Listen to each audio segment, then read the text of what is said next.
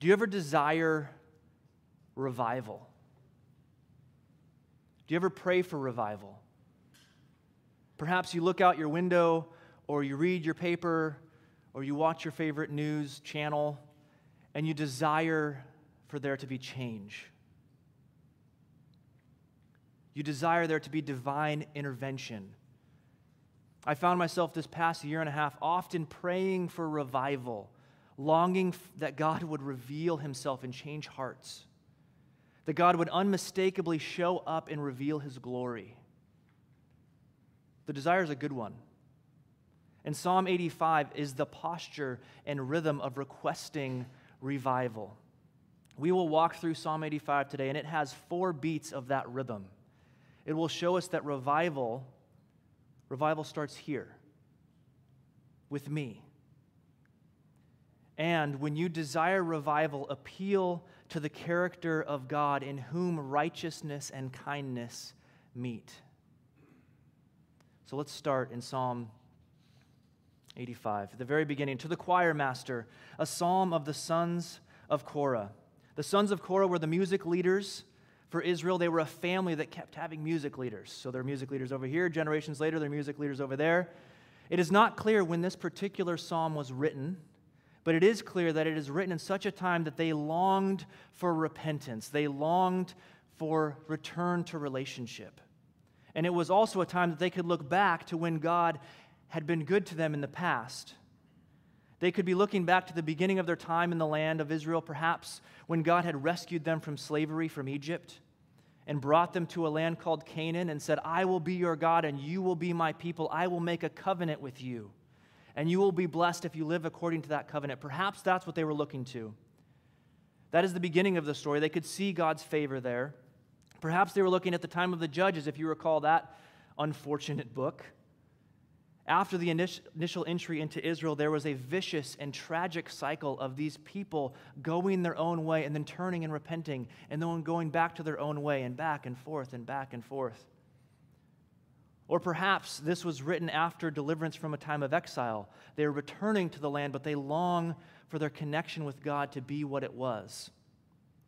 That tension they feel is the longing for revival. They use words like return or restoration. And this song walks through the appropriate rhythm. We don't know when they walked through that rhythm, we don't know when they requested, but the longing for revival is there nonetheless. In the first beat of that rhythm, it starts with remembering what God has done in the past. So this is one through three. Lord, you were favorable to your land. You restored the fortunes of Jacob. You forgave the iniquity of your people. You covered all their sin. Selah. You withdrew all your wrath. You turned from your hot anger. They sing, God has done wonderful things. Their book, just like our book, is full of pages about God being favorable to his land and the people who dwelled there, to give what was not deserved, to grace where it was not worthy. God gave a land, that's favorable, right? God restored fortunes. Time and again, God took care of his people with whom he had made a covenant. You can see that when he's taking care of Abraham. You see him building up the fortunes of the original patriarch Jacob. And then when Jacob becomes a full fledged people, millions of people, their fortunes are restored, not just in rescue out of Egypt, but when they come through the wilderness, when they arrive in Canaan, when they are conquered but then rescued, when they are exiled but then restored if they keep their minds remembering, they are not lacking in stories that point to the goodness of God. They can remember who God is and what He has done. This must be the starting point. If you say, I want revival, who is God and what has He done?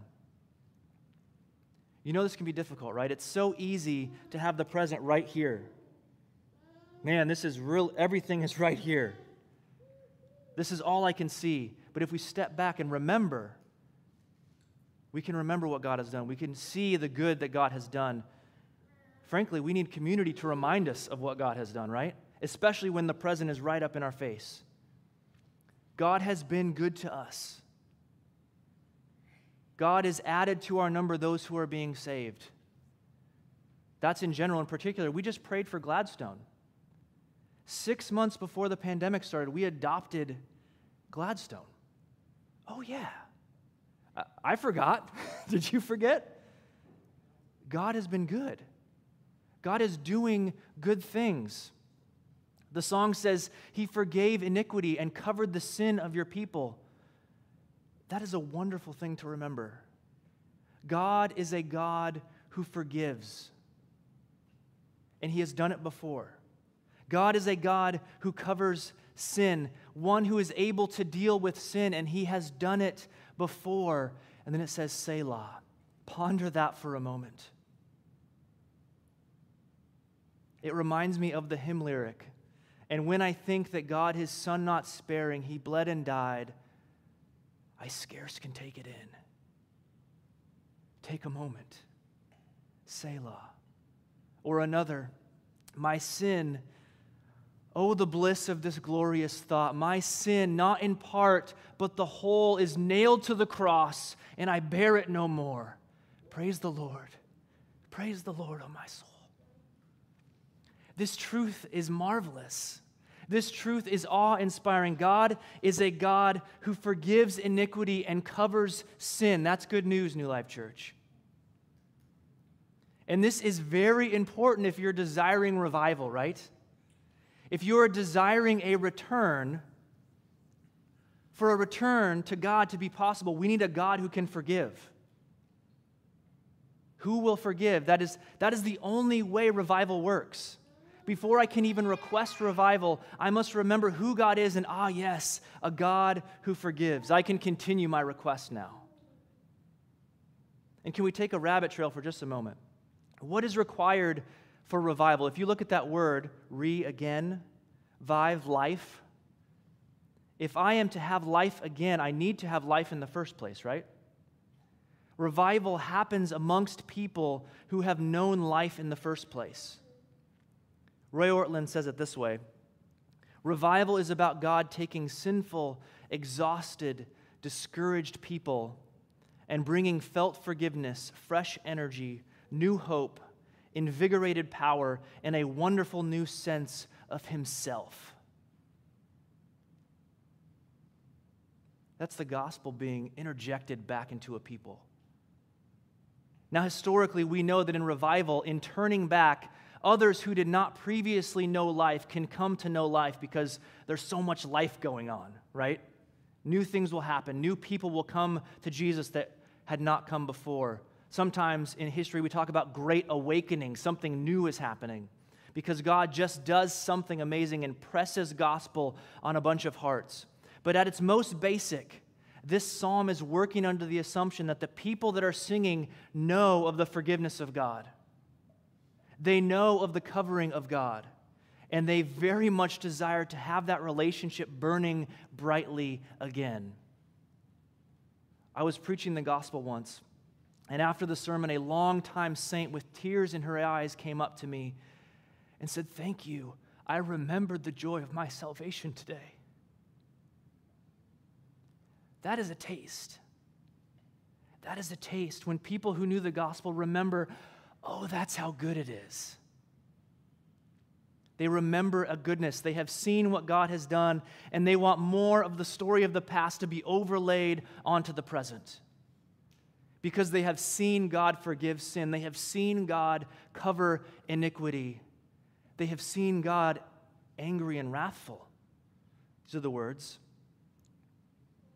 And rightfully so, because their sin was so egregious and this goodness that they see in the past, they have seen God withdraw his wrath.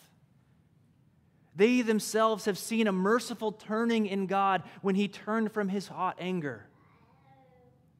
I can't help but think that they have seen and remember examples of the name of God as seen in Exodus 34. If you recall that passage, God tells Moses his name. He comes before him and says, This is who I am. These are the words from Exodus 34. These are the characteristics. This is the name of God as He told it to us.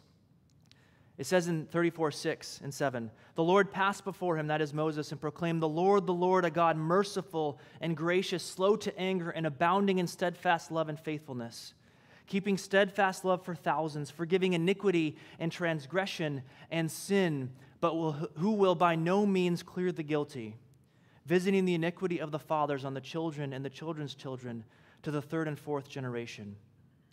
The people singing this song, they know the name of the Lord to be accurate. And they remember it through specific actions, through specific stories of God. What do you remember?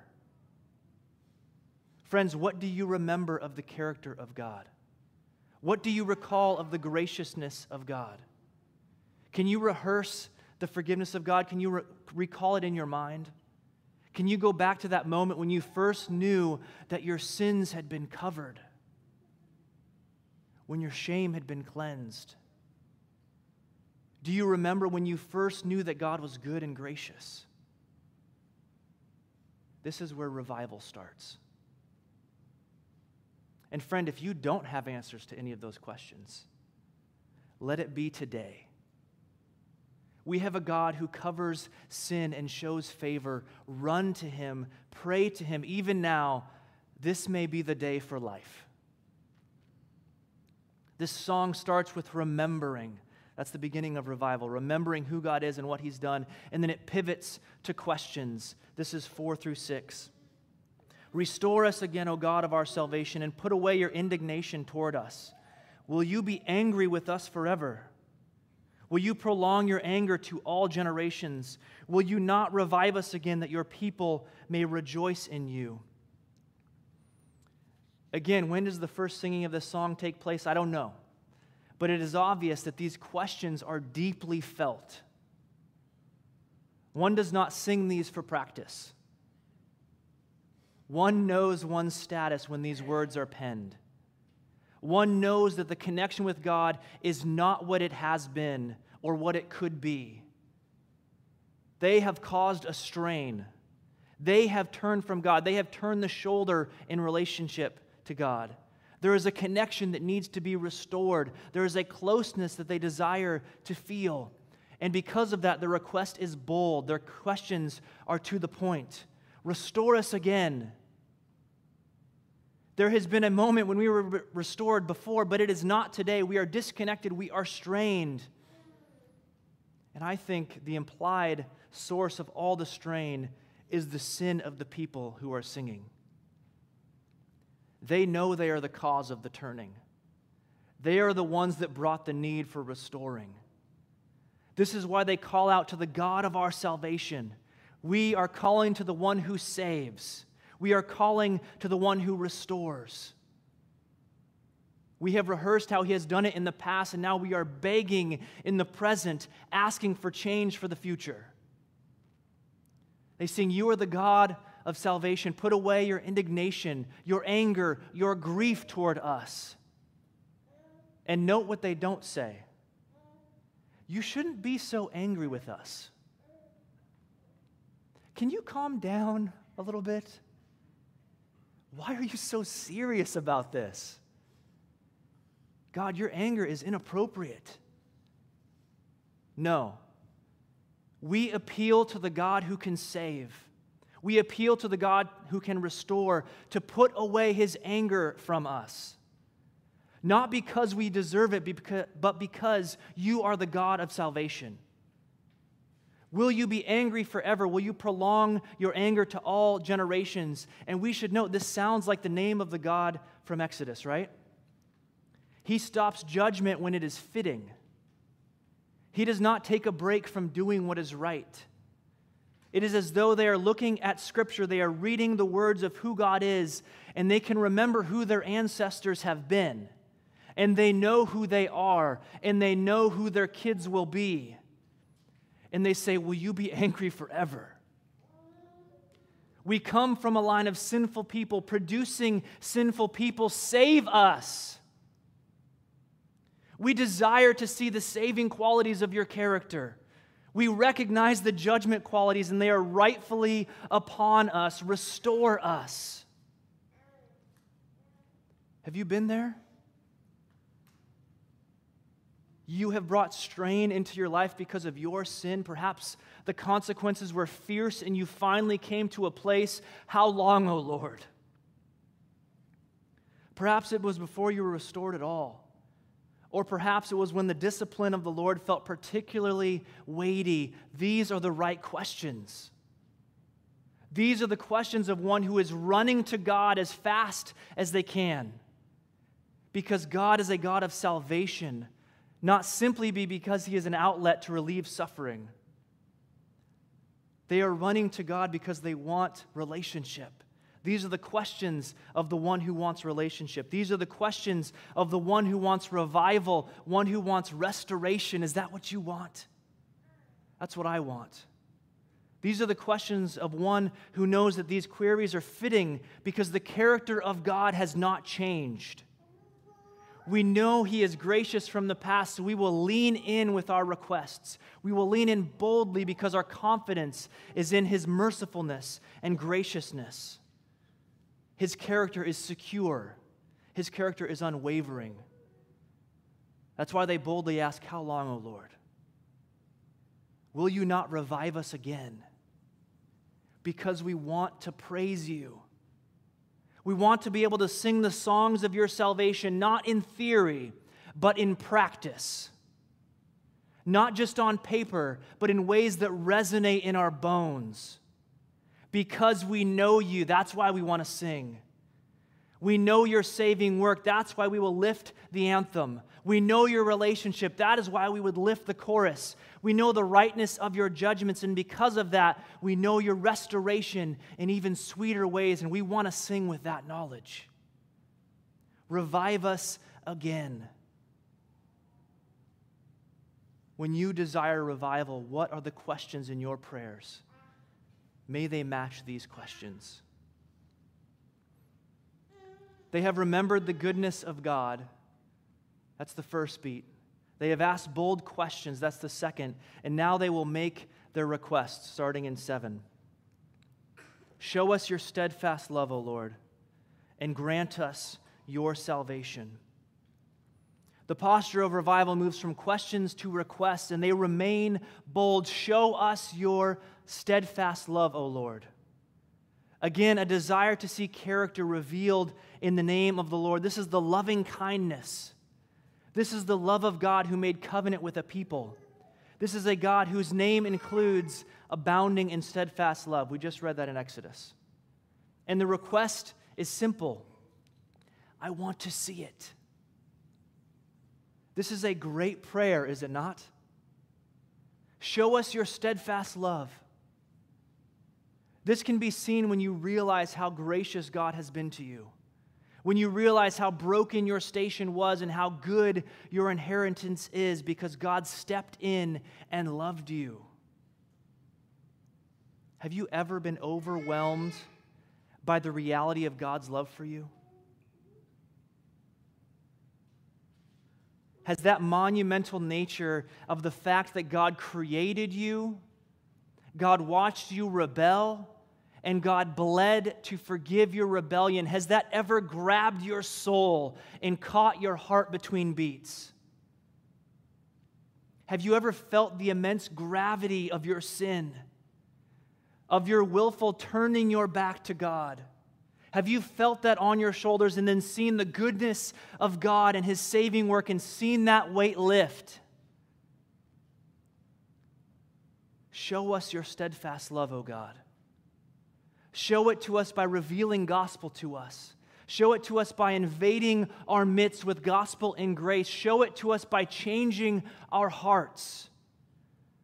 Show it to us by molding our character into your character. I know God loves me when He makes me what I was not. When bits of my character begin to look like Jesus, I go, oh, God loves me. Can we pray this together? Show us your steadfast love. Grant us your salvation. That is my prayer, even this morning. If there are disconnected hearts here, that today would be the last day they are disconnected. He continues in 8. Let me hear what God the Lord will speak, for he will speak peace to his people, to his saints, but let them not turn back to folly. And then it all shifts For a while now, it has been all first person plural us. Restore us, show us, revive us. And then the singer pivots to the singular me. Let me hear. I want to hear the words of the Lord. I want to see his response. I belong to this people, and I want to see what God will do, what God will say. I am a member of the people that needs to be restored. It was already personal in the plural. It was the us, it was the we, but now it is more so. And I think this points to the, the desire for revival starts here. Too often we look outside of us, outside of our community even, and say, it sure would be great if revival happened over there. It would be great if God cleaned up the mess across the street. That, that neighborhood really needs the gospel. That city needs help. That country needs the gospel. That people needs the gospel. Friends, this people needs the gospel. I need the gospel. You need the gospel. Revival does not happen over there and we get to bask in its glow. It starts in our midst when God has struck awe in us with the goodness and the immensity and the graciousness of what God did for us. What is proclaimed in the gospel? It starts when we remember who He is and what He has done. It starts when we ask with trembling knowledge of our sin, Will you be angry forever? It starts when we realize it has, I want nothing to do with my sin anymore. It has coaxed me and cajoled me. It has enticed me and enraptured me for too long. I want nothing in place of my king. I want nothing in place of my God. Restore me, God. Let me see your salvation. Let me see your steadfast love. Let me be connected to you. Allow me to sing your praises with fully knowledgeable, uplifted voice. Revival starts with me. Revival starts here. Just say that together. Revival starts with me. Let me see what the Lord will speak. That is the desire of this psalm. It's as though they are singing, I want to have a front row seat. Let it hit me first. Why? Because I know the character of our God. He will speak peace. Let me hear because I want to hear the words of peace, or in Hebrew, the words of shalom, out of the mouth of God. I want to be close to the action. I want to be close to what He is doing. To His people, He speaks peace. To his saints, he speaks shalom, completeness, soundness, the state of everything as it should be in right relationship with God. Who wants to hear God speak the words of peace? I do. Sign me up, put me in the front row. That desire is the beginning of revival, friends. And in the same breath, he, he sings, Let us not turn to folly. There are many requests for turning in this psalm, for restoration, for turning back, but this is the negative example. When we hear the words of peace, do not let us turn back to folly, to all the stupid ways to live in this world that pay no heed to who God is or what He has done. And with full knowledge of the past, this is a present danger, right? The people of Israel have tripped up before. Friends, you have all tripped up. When we are honest, we know we have tripped up. Another hymn comes to mind Prone to wander, Lord, I feel it. Prone to leave the God I love. Don't let me turn to folly. A heart in the midst of revival, revival desires to never turn away again. It is looking to the future and praying for protection from future folly from future temptation, from living in a smaller, inadequate story instead of the wonderful reality of the story of what God has done for his people, for you. And the prayer is let them not turn back. Let not folly be enticing anymore. This is the heart that wants revival. In verse 9, Surely his salvation is near to those who fear him, that glory may dwell in our land.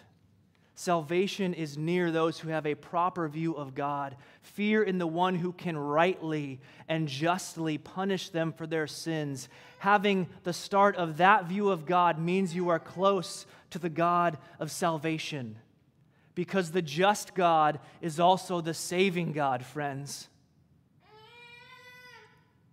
That glory may be in our land. This song is sung by the worship leaders of the people of Israel. They sat in a land that was part of a covenant. Their request was nationally focused, a people in a particular land. They felt this acutely because the punishments of breaking the covenant was removal from the land, diminishment of the land. Connection with God would mean glory in the land. We also ask and ought to ask for return, for revival, for change, but we request revival not as members of a particular nation, but members of a particular people, the church. God has a covenant with his church. He has spilled his blood to make a covenant with his church, one that he brings to completion with glory filling the whole earth, filling all the land that glory may dwell in our land. What does it look like when God's glory shows up? Let's read ahead 10 through 13. Steadfast love and faithfulness meet. Righteousness and peace kiss each other. Faithfulness springs up from the ground, and righteousness looks down from the sky. Yes, the Lord will give what is good, and our land will yield its increase. Righteousness will go before him and make his footsteps away. These are the rhythms of revival. Start with remembering who God is and what he has done. Ask the hard questions, request return and salvation, and then finally fix your hope on the future and ultimate revealing of God's character. Friends, this is the glory of the Lord. That's what they attach their hope to. The sons of Korah crave to see this and they see it in seed form here.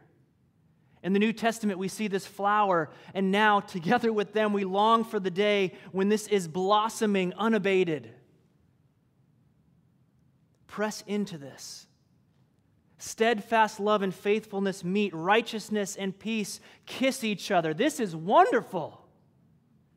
These are the aspects of character that are sometimes opposed, sometimes conflicting, at least when you're thinking in human ways. It is easy to think I can demand righteousness or I can bring peace. But in the person of God, these aspects of character are not in conflict, but in beautiful connection. Love and faithfulness walk hand in hand. Righteousness and peace are wed together. God exemplifies each of these perfectly, and in Him they are not overshadowed or underemphasized. The sons of Korah sing this song in the midst of brokenness and desire to see the characteristics of God. Restore us so that we may see. God takes this desire for a melody and makes it a symphony. Steadfast love had the Lord looking at the rebellious world, and he said, I will be faithful. God the Son comes to the world to love the world. God comes to the faithless, not in condescension, but with enduring love and kindness. Steadfast love and faithfulness meet in God, and they meet in the person of Jesus.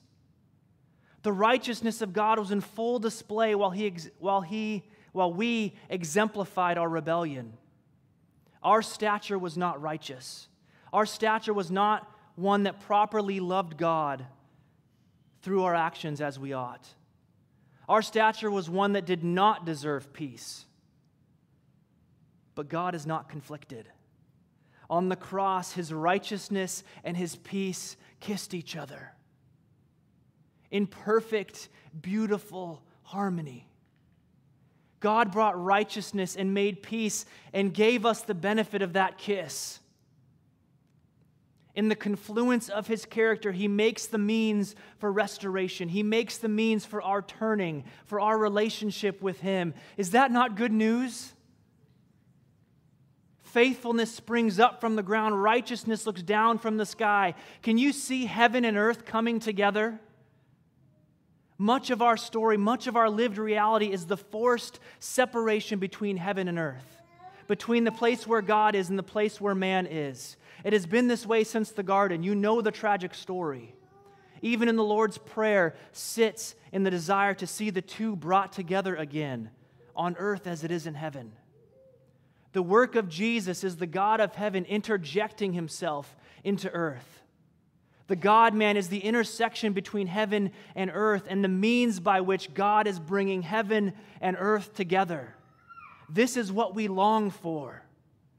This is what they long for and sang with a kernel of the understanding. Let the character of God spring up from the ground and his character look down from the sky. The restoration of the Lord is so complete that these separated realms are coming back together. They have met in Christ and they will fully meet in the new heavens and the new earth. When separation is finally abolished, we will see God and his character unobscured, heaven and earth. Verse 12 says, Yes, the Lord will give what is good, and our land will yield its increase. Do you believe this? The Lord, Yahweh, gives good things. Romans says, if he gave us his son, how will he not also with him graciously give us all things? The inheritance of the restored ones is gloriously good. Our salvation does not terminate on our escape from punishment. That would have been good on its own, right? The Lord gives abundantly. We sit in the inheritance with King Jesus. What he is given, we are given. This reality far exceeds what I expected when I was restored. They saw their single spot of Canaan and pictured it yielding its increase. This would be evidence of God giving good things. And we, in addition, see the coming together of heaven and earth someday in the future, and the land producing as it should, no longer stifled by the curse of the ground. God will give what is good. Our restoration will be met alongside the restoration of all creation. And our God will go before us because glory is in the land. They sing, Rest, Righteousness will go before him and make his footsteps away. When God walks in the land, righteousness is in his wake. When God rules, he will rule with justice and goodness. He walks rightly and completely. He walks justly and unwaveringly. His steps are the steps that ought to be walked. And when glory is in the land, righteousness is visible. Of all things I long for, I long for that. The harmony of God's character will not just be in his person, but in the whole earth, friends. In this, there is longing to see God's rule made clear and obvious in the world. There's also an implied way we live. If we are connected to our God, God has righteousness going before him. The way of his steps are clear. Let us walk as children following their papa in the snow. While we wait for the final restoration, let our character and our actions be signposts to the coming day of righteousness. Peter writes about it this way Since all these things are thus to be dissolved, what sort of people ought you to be in lives of holiness and godliness, waiting for and hastening the coming of the day of God? because of which the heavens will be set on fire and dissolved, and the heavenly bodies will melt as they burn. But according to his promise, we are waiting for new heavens and a new earth in which righteousness dwells. So, friends, long for revival. Look back on what God has done in your own life, in your own community. Remember who He is Ask your questions with boldness and with all the clarity that is afforded you when you see your sin as it is. Request the restoration of the Lord. Beg the Lord, restore and turn us back and start with me. And pin your hope on the truth that God is desirous to restore you. He desires to restore the world. He desires and has sent Jesus to exemplify his character in full glory. And his desire will one day bring about the restoration of the world that we may walk with him. Long for revival, pray for revival, appeal to the God who will bring it, and say, Start with me. Let's pray. Lord, may this psalm be the rhythm of our prayers. May we sing in harmony alongside the sons of Korah, and I ask that you would start with us. Allow the gospel to be the firm and overriding song of our hearts. And may it be so loud among us that your glory is proclaimed in such a way that others hear of your goodness, of your work, of your righteousness, and of your peace. May Jesus look glorious and may more be added to the coming restoration because your glory is so loudly, obviously, unabashedly, and comprehensively proclaimed in our midst. Start with us even as we sing. In the name of Jesus, amen.